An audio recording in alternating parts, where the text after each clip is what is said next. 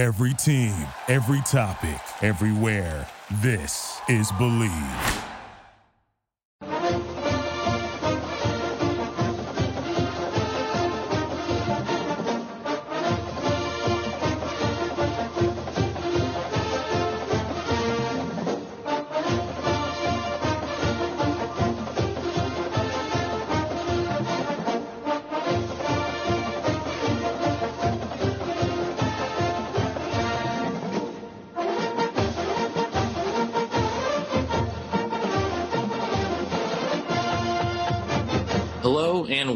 To the 142nd edition of the Illegal Motion College Football Podcast. In Nashville, Tennessee, I'm the professor, Matt Perkins. And a quick draw across the Harpeth River from me here in the Music City, it's our own offensive coordinator, the coach, Corey Burton. What's up, guys? I'm uh, finally jazzed up to uh, to get into the off-season shows. If you follow me on Twitter at Coach Burton36, you see that I've been very active the last few days uh, especially today. Uh, there's a YouTube video I put out uh, for my team. If you want to see how our off-season program is going, just log on and uh, click play. So, uh, but I'm excited to see what we have in store for today, and uh, it's going to be a good show. So stay tuned and buckle up. All right. Well, uh, we'd be remiss if we didn't introduce the third amigo in the second city, a man who is as serious about his biathlon as he is about his college football. It's our intrepid blogger from Big Ten and Counting, Josh Cook. I mean, it's the best sport at the Winter Olympics. Try and disprove it. I, I, I can't. I can't. Uh, are Josh, are you a better shooter prone or standing? uh, probably prone. Although I must say, all I've been using are some Nerf guns. Oh well. Uh, have you set up uh, five targets equidistant away from you, trying to trying to pop them down in succession, make yourself run an extra lap if you don't hit it? I might have to start doing that. That sounds fun. That sounds like a good way to get back into shape, get my uh, summer bod going. I know, I know. It's it's never too early to start thinking about that. So, all right. Well, uh, as Coach alluded to early, earlier, today's show going to be a little bit of a different format. Um, you know, we're not talking any pressing issues. It's the off season, so there are no games. So, uh, being the off season, we thought we would take the opportunity to jump into what is the hottest topic in football, from Pop Warner all the way up to the NFL, and that, ladies and gentlemen, is the RPO or the run pass option. Uh, we are, uh, you know, it is. You, if you watched the Super Bowl, you saw the ad nauseum coverage of uh, how much RPO the Eagles and Nick Foles used to win that game. And I think that there's a lot of stuff out there about the RPO, but I don't think a lot of it is described very well. And so, fortunately for us, our own offensive coordinator, our own coach, Corey Burton, happens to run a ton of RPO in his offense. So, uh, we, we thought that would be a great opportunity uh, to have the perfect guy in our coach guide us through the basics of running the RPO, what it means, what are the basic principles of it, and sort of lay out sort of how we got here and what it means going forward. And so uh, we've already established RPO stands for run pass option. And so, uh, Corey, uh, I'm going to start, uh, start w- with a question uh, for you, I guess. And uh, the question is, what is the advantage to running the RPO? Well, the advantages um, really just kind of fit into the philosophy, and there's there's a lot of different levels, philosophy wise, why you would do a, a run pass option. first and foremost, it puts your second and third level defenders in conflict, which what I mean by second and third level defenders is your linebackers and your defensive backs. Uh, kind of makes them play a little bit slower. Uh, it protects your run game because those linebackers are playing slower, or if you're picking on a safety or a corner, it forces them to play slow. Or it and, and really, uh, and building off that, it makes the defenders uh, defend a full width of the field. Uh, it usually opens up really good and clear run lanes or really good and clear pass lanes. Uh, it's really difficult to defend both. Um, your offensive line can be aggressive. Um, it's a good way to run a pass play with aggressive run blocking so that um, defenders come down and honor the run, and it and it really opens up the, the when I say intermediate, uh, I'm talking like the eight to twelve yard range on the field uh, in the passing game, and uh, it allows your wide receivers to run routes instead of blocking. Everybody knows wide receivers are divas and they just do not like to block. Um, so it allows you to do that. Now, one thing I'm going to clarify before I let you guys fire away with some questions is that in the Super Bowl, I think Chris Collinsworth broke the record for how many times you can say RPO. now, uh, if you're Chris Collinsworth or if you're anybody on that NBC Sports production team, you need to listen to this podcast because this one factoid right here will help you discern the difference in a run pass option and a play action pass. Uh, if the if the offensive line is not making any effort to get up the field and block in the run game, it is a play action pass. Uh, right. And the Eagles did a lot of that too. They did probably just as much play action as they did RPO. And I can see to the, you know, with the speed of the game and somebody who's not as familiar with RPOs could kind of, you know, you see run pass option and you think, oh, it's a run fake. Okay, and so it's an RPO now, but it's not necessarily the case. But uh, there's a razor's edge difference, but there is a difference. So um, I hope I kind of explained the, the philosophy of, of, kind of why uh, you want to do that. Um, okay, guys, well, what well, questions do you have? Well, well, one of the things that you mentioned was putting a defender in conflict, and so I, I, think that one of the, sort of the central tenets of from my from my reading up on and talking to you about the RPO is uh, the, the, conflict defender, and so why, so how you identify a conflict defender, why it's important, and what you know, and uh, you know, why is this conflict defender so important for, especially for the quarterback? It's his job to identify the conflict defender, correct? Well, um, the conflict de- defender is defined by the scheme, um, defined by a specific run scheme. Like on, on an inside zone, uh, which inside zone is basically just whatever direction you you tag and whatever play calling your system uses. Um, everybody has different ways of calling an inside zone. Uh, so basically, what an inside zone is is your your offensive lineman going to take a 45 degree angle, uh, take three steps, and block the first person they see. Now, there's millions of different ways to kind of scheme up and uh, and block the. Uh, basically, it's five on five. Well, if you have a six man box, you know, there's always one defender that's going to be unblocked. And usually by design, uh, with RPOs, it usually allows you to leave one of the inside linebackers unblocked and allows you to pick on them. Now, typically it's the backside inside linebacker. So that would that guy would be named Will. All right, that's your most common conflict player, um, but it really just depends on who you want to pick on. A lot of teams like to run outside zone and pick on a safety. You know, they like to run a vertical right by the safety, and if the safety comes down aggressively on your on your outside zone, then you just pull it and and, and pop the uh, the go route, the vertical route that just went by.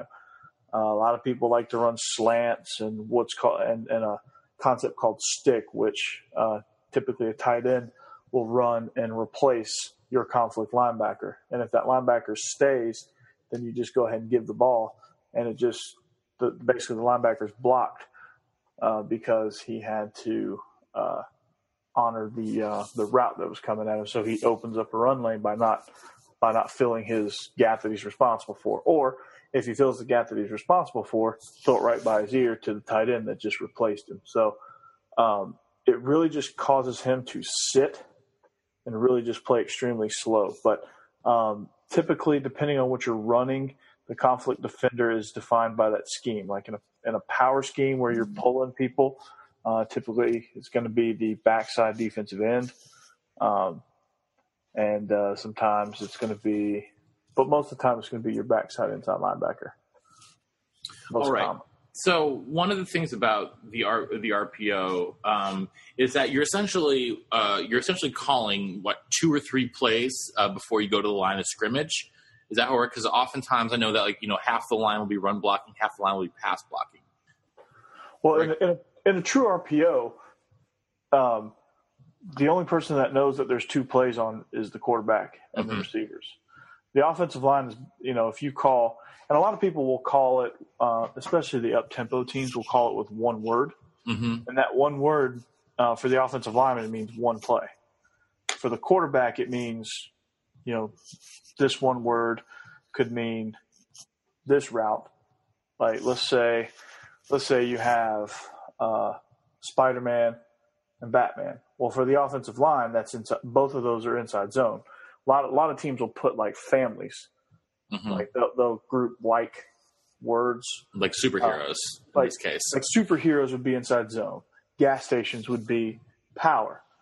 Uh, You know, uh, States would be something else. states would be counter, or, you know, and then hmm um, different animals would be trap or what, whatever the case may be, whatever fits in your system, uh, whatever helps the kids learn it the best. Uh, but these up tempo teams, so all they have to do is yell Superman, and the offensive line hears Superman, they know to block inside zone, and uh, they'll go. And then a lot of times you'll you'll pair up two like concepts even further and have one word for this to the right and one word for this to the left. And everybody knows that I hear Superman, I got, you know, I know my job. And the offensive line blocks inside zone. And then the receivers may run some sort of quick screen. Uh, and, you know, you, you know, the, the read is a leverage read. Hey, can my two beat their two?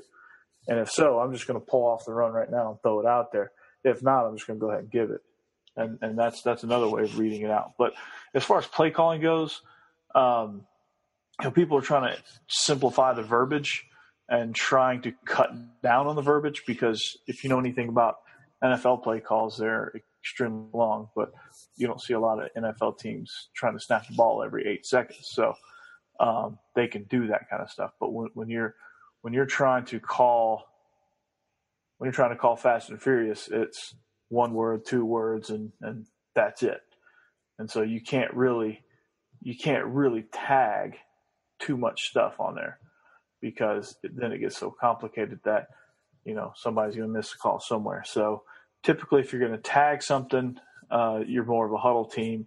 If you're going to tag something, it's usually one tag word to like change. Like if you want to change from a quick screen to a quick slant, you would just change. You would just add a tag word to the end of Superman, and now you got inside zone with a slant instead of inside zone instead of normal inside zone with a quick screen. So uh, it's just all it's just all in how really you how fast you want to get that information and how simple you want to make it. One word is very simple. They just have to kind of memorize. Uh, an offensive lineman has to memorize. Hey, they have to memorize themes. Hey, if I hear superhero, I'm blocking inside zone. All right. If I hear these three, I'm blocking to the right. If I hear these three, I'm blocking to the left.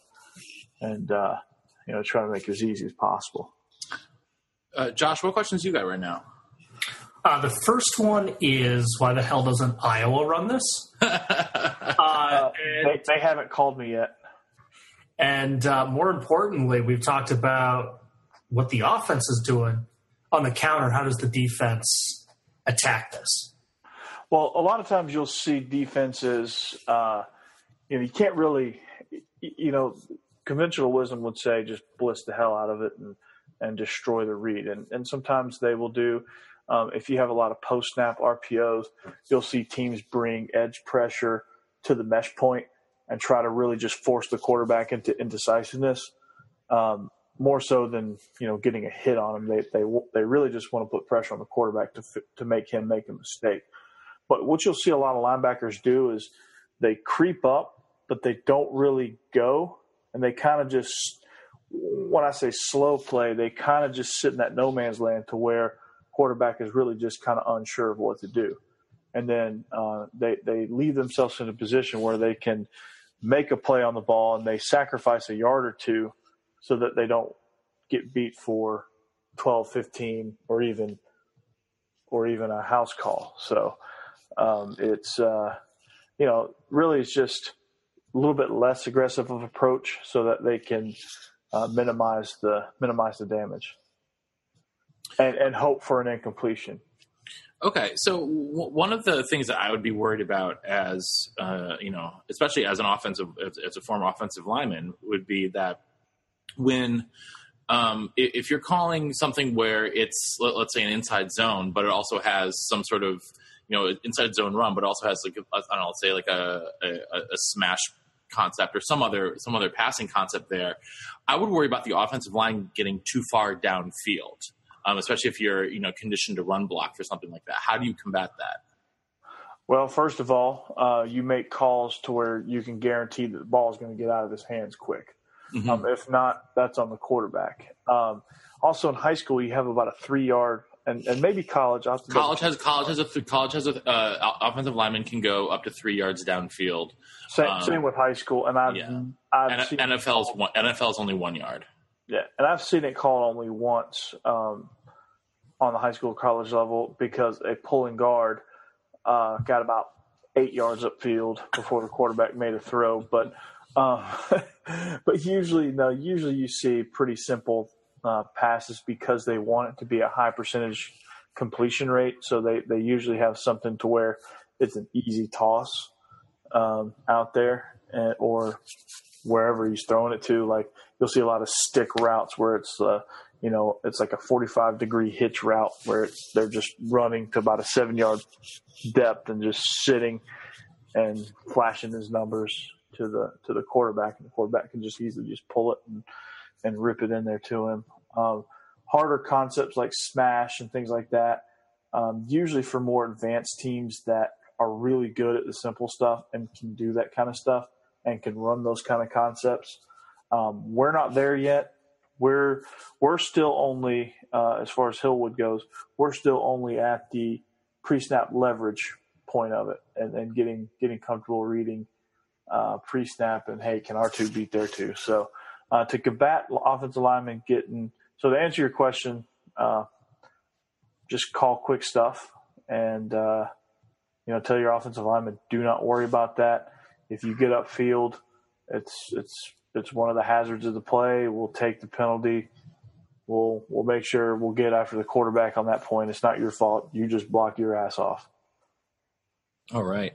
Um, and so uh, one of the things I want to know is that um, you know what sort of person i mean obviously uh, it's going to depend on what kind of uh, have on your team but what are sort of like the, the standard packages are we getting you know um, like you know uh, you know uh, 11 sets or you know more four wide receiver five wide receiver things what are what can we be expected um, what kind of personnel should we expect as we see uh, the rpo become more and more commonplace well, it, it, it, goes within your overall philosophy on offense. Um, if you're a if you're a heavy power team and you're a heavy 11 personnel, 21 personnel team, you'll see a lot of RPOs to the back, to like the fullback or to the tight end.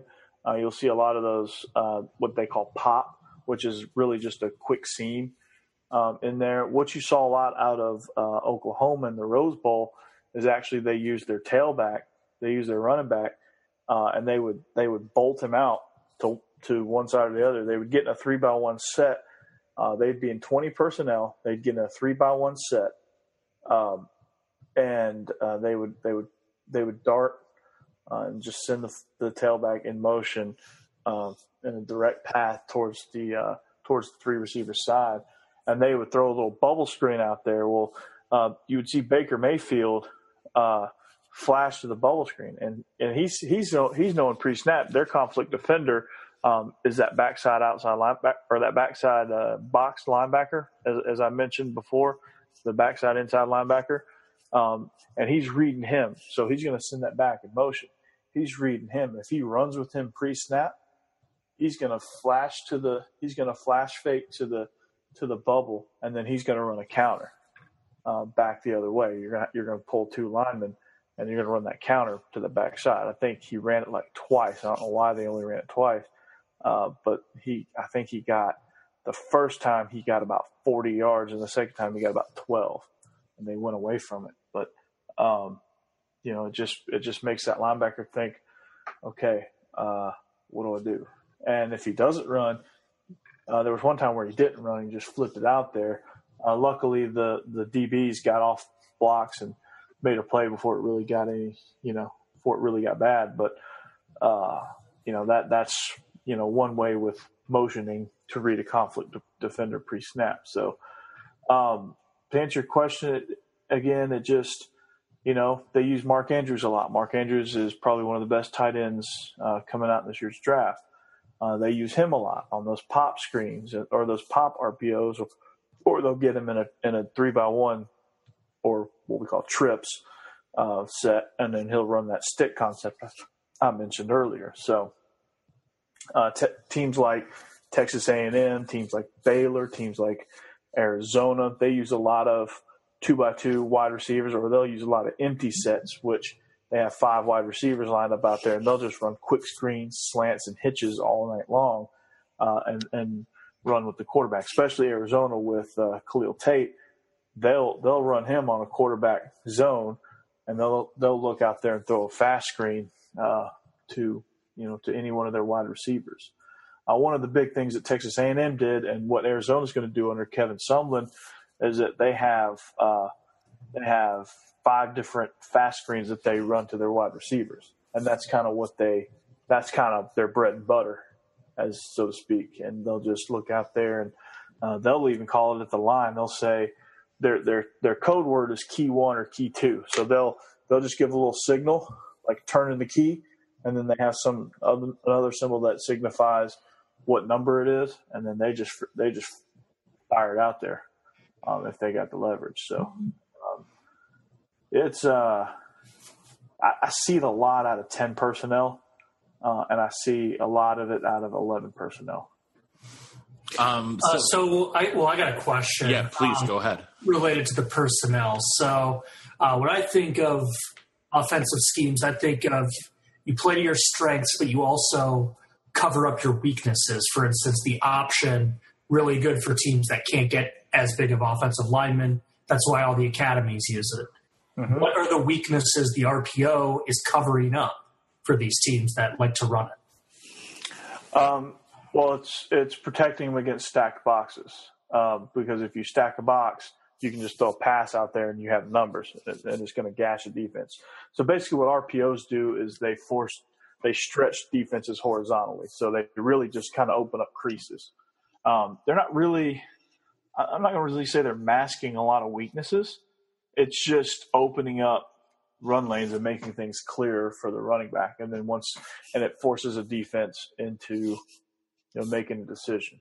You know, do we want, you know, do we want to over defend the pass, make them run and rally to it, or vice versa? You know, do we feel good about our coverage skills with our corners or safeties or whoever their whoever the defenders are? on the perimeter do I do we feel good you know and really just kind of finding and and really just kind of finding that one defender that you can pick on and go pick on him um, one of the things I you, you know you mentioned uh, Oklahoma and Texas A&M a little bit. What are the um, what are some of the college schools uh, that are you know utilizing this the most and the most effectively right now? Oh, um, can I say everybody? I think everybody's using. I think that's a bit uh, of a cop out, but who's doing it most effectively? Most effectively, uh, probably Oklahoma. Uh, m- most effectively, probably Oklahoma. They probably had the biggest variety um, of schemes.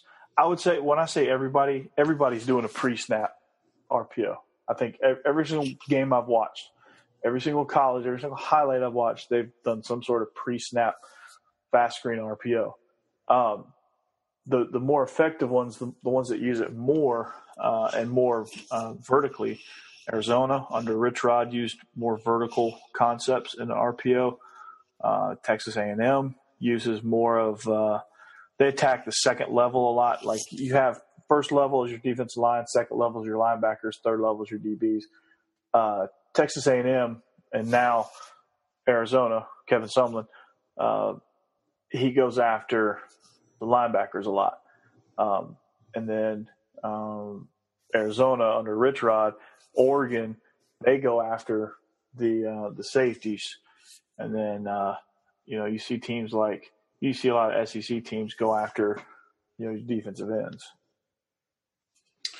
Um, okay. More of a zone read with a pre-snap fast screen uh, attached to it is, is kind of what a lot of a lot of teams employ. Okay, so let's say let, us say you have this zone read with a fast screen attached to it. Um, does that mean that w- so the ball so basically the ball is snapped and then the quarterback is what looking at the conflict defender to see what he does in order to choose whether to hand it off or to throw the screen? No, uh, he's looking pre-snap whether to throw the screen or not. Uh, okay. Pre-snap, if he likes his look out there, um, mm-hmm. whatever screen they have on, whether it's bubble, fast, or some sort of short tunnel screen or whatever whatever mm-hmm. they have called out there. Um, if he likes it, he pulls off the run right now and throws it out there, and the running back just goes like he's getting it, and the offensive line knows. So is he is he making an audible call uh, like before the ball is snapped, or is he is No. he the only person? No. he, he's the only person that knows if he's throwing it or not. And he just stepped back. Uh, the receiver thinks he's getting it every time. The running back thinks he's getting it every time. The linebacker or the, the offensive line thinks they're blocking whatever, however they're told to? yeah, whatever run play you call. hmm So um, nobody knows except the quarterback on a pre-snap read, and the quarterback is just simply just going to step back, clear, clear himself of the of the tailback, and just rip it out there. And the receiver better be expecting it. And uh, and then uh, the zone read aspect of it is your double option. Do I give it, or do I pull it and replace that defender? Okay. Um, so is there? I, I, I'm taking it then, judging by what you're saying, that uh, there's not a is how much motion, uh, pre-snap motion, is used in offenses that utilize a lot of RPO. Uh, is it sort of more or less than a more traditional, um, you know, offense? Whether it's a, you know a pro style I formation kind of thing, or a spread op- or a spread option. Uh, I would say it's used probably more More. More than a pro style. Um, no different than like a spread option team. Um, And are in are uh, are a lot of times are are you are you sending guys in motion in order to um, sort of uh, uh, to, to determine what what what the conflict defender um, or other guys at second and third level are going to be to be doing in order so you can make that decision, or is that just sort of built in no matter what? No, a lot of times it's well, it's built in, but the reason it's built in is to uh, to influence the conflict defender to go ahead and make a decision so that you can know pre-snap what you're going to do. hmm um, in a pro style and in a pro style offense, motion is typically used to uh, gain a leverage advantage or to get the defense to reveal what kind of coverage they're playing. hmm Usually, usually motion is okay. I'm going to see if they're playing man or zone here, so I'm going to motion this receiver across the formation and see if they either drop or they come with him, and that determines the coverage. But in an RP in a spread option team, uh, you're trying to see how they're going to react to your run. You're you're trying to see what the safeties are going to do with the motion. And typically, it's you know typically it's like pitch relationship type motion and things like that. But with an RPO, you're just literally seeing how this guy how this one guy is going to react. Your conflict defender, which if you're if you're using motion, typically it's a linebacker that you're picking on. Uh, you're going to see is he bumping? Is he staying? Is he is he kind of playing that no man's land? Um, is you know what what is he doing pre snap? And do and if I send this guy in motion, do I have leverage now? Do I do my numbers improve? Yes. Okay, I'm just going to throw it out there. If that guy goes flying with them, okay, great. I just give it and and and play the next down. Josh. Yeah, I was thinking, uh, and I don't know if you know this, coach, because this might be kind of a newfangled thing, but football is a very, very like repeat oriented league where things fall in and out of fashion. It's it's very rare that we've had like a truly genuinely unique thing since you know the 70s 80s Yeah, uh, things are kind of cycling. So I was just wondering, uh, what's the origin of this? Um, is this something that you know? I don't know. Maybe some of those uh, West Coast offenses. Is this something that Bill Walsh might have had components of that have been tweaked recently, or, or what's the origin of this? Uh, the the earliest origin that I know of actually is Brett Favre doing it out of boredom. Um, honestly, he pre-snap he would he would tell his backside receiver, "Hey, run a look screen, or r- r- run a look slant." And what a look slant is is just what with a typical slant, you go one, two, three up the field, and then break at a forty-five degree angle uh, towards the ball. Uh, with the with a look slant, you're you're going right now, uh, 45 degrees. You're not going upfield any. You're just going right now. So he would tell his guy to do that every single play. Every single time they had a run called away from him, he said, "Run a look slant," and uh, eventually the defense would get lulled into sleep, like thinking he ain't gonna throw this, and then he would just fling it out there. He would pull off the run, and just fling it out there. Uh, he did it against the Seahawks one time and, and got some. Actually, I think Donald Driver was the recipient, and he scored from 61 yards out because nobody really expected him to get the ball. Um, but he started doing that in like the mid 90s, where he would just, you know, and he and he said he he started doing it uh, because he just got bored handing off at practice. So he would just, you know, fake out there, and then he decided, hey, why don't we, you know, why don't you just do this? And it worked out. Um, yeah, it, you know, to me, it, it seems interesting that you know five years ago we were all talking about oh the spread the spread the spread the spread is infiltrating everything. And it seems i'm not saying the spread's gone away but it just it seems to have evolved from when you know with, with a spread option you were usually optioning essentially um, a defensive end or an outside linebacker and you're just moving that option from a post snap read to a pre snap read onto you know a different part of the field let, let, let me let me clarify this too also spread is more of a philosophy. It's not really a system you know because usually you have spread option spread rpo you know it, usually when somebody says i run spread well what type of spread? What do you do out of your spread? Spread is just to me and you'll probably get a million different answers but to me when somebody says spread okay this, this is a person that likes to use formations and stretch the defense horizontally. That's all i get out of it when they say spread. Mm-hmm. Could be a spread option team where you're, you know, like New Mexico. Um, mm-hmm. They were a spread option team. They were a spread triple option team where they would get in spread formation and they would run variations of the triple option. Um, you know, Arm, Arm started using some. They've started using some spread spread option uh, concepts. Oregon's a spread option team. Um, you know, they they predicate mostly on uh, you know run run options. Whereas the the, the Pirates is a is, is a spread air raid team. Yeah, he's a spread air raid team, which he's going to get empty sets and just throw uh, vertical routes and short routes, and he's he's just throwing the ball. There's no run option at all. Uh, there's barely any run options. There might be a couple that he has built in, but for the most part, he's just flinging it around the yard. And then you have spread you have power spread teams, which they're going to stretch you out and get 20 personnel and run power. Who would be an example? Of, who would be an example of a team that does that? Uh, Auburn. Okay. Auburn runs a lot of Auburn's a power spread team, or they're actually they're a spread wing T almost, because they still run buck sweep.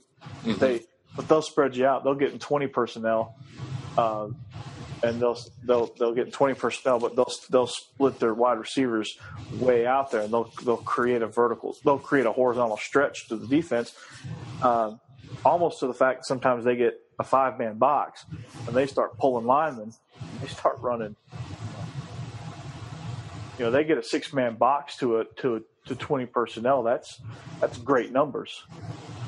Oh yeah, twenty personnel for those of you out there listening who aren't who aren't so sure. That means you have two running backs and no tight ends. Yeah. Um, if someone says twelve personnel, that means you've got one running back, two tight ends. It's just the, the amount of running backs and tight ends you have on the field, and the rest are assumed to be wide receivers. Yeah, and sometimes Auburn will get in twenty-two personnel, but they'll line up in a like a wide three by one or a wide two by two, which. Mm-hmm uh, those of you listening at home that are unsure what I say when I say three by one, it's three receivers to one side. You know, you have four receivers and three of them are on one side and one is on the other. So uh, they get in a lot of like funky wide formations. Um, I call them stupid splits because you know it kind of puts those edge box players. And when I talk about the box, I'm talking from tackle to tackle, uh, five yards depth. Uh, five, six yards depth. Uh, but they'll get these stupid splits like to the wide side of the field. You'll have you'll have two stacked receivers, but they're lined up outside the numbers. You know when when you're when you're on the opposite when the ball's on the opposite hash, uh, which is a ton of space. And you'll see sometimes you'll see linebackers they'll play kind of in that no man's land where it doesn't look like they're covering anybody, but they're still trying to keep somewhat box integrity and it really just kind of pulls them out of the play, and then they'll they'll run some sort of power scheme back towards the other way and take him completely out of the play by alignment. Um, but yeah, just you know, when you hear spread, it's just it's more of a philosophy. You know, we're gonna spread the field because okay. flexbone team is going to try to compact you and flank you. Uh, wing T teams are going to compact you and and just have so much going on in the backfield that uh, confuse you. They're predicated on you know com- compacting you and then uh, using misdirection to confuse you. Flexbone teams are uh, they compact you, outflank you, and force you to play. Uh, I hate this word because it sounds so cliche, but assignment football. You know, you got to do your job, and you can't be over aggressive. And then spread teams force you to defend every inch of the width of the field. That's just kind of their philosophy. And then so you have different subsects within that that you know that's what tells you what kind of team they are. We're a spread option team. We're a spread air raid team. We're a spread RPO team. And so I, I guess that, that could sort of lead to my next question, Corey, is that can you can you run RPOs out of pretty much any formation? Yes, you can. Um, yes, you can. As, as long so as you, you don't have to be in, you know, eleven personnel out of the shotgun to run RPO. You can No, be no, no. you could be in twenty two you could be in twenty two personnel and still running RPOs. Yeah, like like we did a we did a pre snap RPO last year uh, at Hillwood with uh, 21 personnel. Uh, we we just had two receivers, uh, and we had a tight end, a wing, and a, and a running back, and we ran a pre snap RPO. It was a quick bubble screen. It's just a leverage. It's a pre snap leverage RPO. Does R two can R two beat their two? You know, is is the is the guy that we can't block out there? Can he make the play? If no, then we throw it out there. If he can, then we just run the ball. Um, and w- we were considered at one point. Uh, we would have considered ourselves a a spread wing T, or shotgun wing T. So you you know I've seen a couple wing T teams do it. You can't So- get too, the the complexity of it goes way down. Uh, the tighter your formations are, but or the or the more heavy your personnel is. So when you're saying when Wisconsin runs their favorite thirty two personnel out there, it makes it a little bit more complicated. Yeah, yeah. It it, it kind of it kind of muddies the water, so to speak, uh, when you have all those people in the box, you know, defending your 32 personnel package. But uh, it's not out of the realm of possibility because you could probably, honestly, you could run a you could run a little seam pop and read a read a safety or Mhm. you know read the safety coming down uh, in that 32 personnel package. So that wouldn't be too bad. But you know, you know, better be in shotgun or you ain't reading anything. All right. Josh? Yeah, so we asked uh, what teams are the best at running this. I'm still curious about the defensive ends. What are the best teams so far that have stopped this? Uh, the teams that are the best at stopping it are usually the ones that can force a couple of turnovers and then uh, hold the ball after that. Um, what the, the difference? I'll use the Rose Bowl as an example. Uh, the difference in what Georgia did was that they they slanted more with their front. Uh, they didn't do any sort of complex blitzes. Uh, they they told Roquan Smith to stay put and read late because you're good enough to read late and still make the play. And then they forced Baker Mayfield into some indecisive plays, and then that was that was able to be the difference in the game. Uh, and then of course special teams, but uh, usually it just comes with a lot of force and turnovers. Truthfully, and obviously having uh, hyper athletic guys on the second and third level helps helps Mhm. that. So if you look at a Yeah. team like, I, I mean, I would imagine someone like a Clemson would be very good. Uh, would be very good at that, just because they have so many great athletes back there. Yeah, if, if if you can if you can come out in a four two five, you if you can maintain a six man box and cover uh, effectively the pass, uh, then then you'll be you'll be more way more successful than than uh, than otherwise. If if you get stuck with a five man box, you're screwed because they're just going to run it up. They're just going to run it down your throat. Mhm. But, um, but if you can defend the pass with a six man box effectively without getting pressure on the quarterback, then, then you're going to be you're going to be doing all right. All right, Josh, you got any other questions? Oh, no, I don't. That that felt pretty exhaustive. And Coach, thank you so much for doing this. Yes, Coach. Thank you. I, I really appreciate it. I feel like I know a lot more now, not just about the RPO, but I felt like that insight on on, on the spread was actually uh, very helpful as well. The sort of Yeah. uh, understanding things. Yeah, I mean, it you know, it goes a long way in helping kind of people understand that, you know, go beyond just hearing the buzzword. Oh, spread. Oh, I'm spread. Hey, I'm a spread. I'm a spread. Like if someone if someone asks me and I know they don't know a whole lot about football, like what kind of offense you're running, I'll just go with the standard spread. Like growing up, when when people would ask me where I'm from, I'd just say Atlanta. I would not bother to say Fayetteville unless they knew and I would know if they knew by their follow up question. So Mhm. I usually just spread is kind of that stock answer, kind of like where you're from. You just say the next, the the closest big city, and just say I'm from there. Uh, when really you're not. Um, I'm I'm rewatching Texas A&M right now, and they just ran it. They actually just ran an RPO. Uh, Tremont Williams just about scored. He he ripped off about a 70 something yard run. But what they did was they were in 20 personnel. They ran a counter.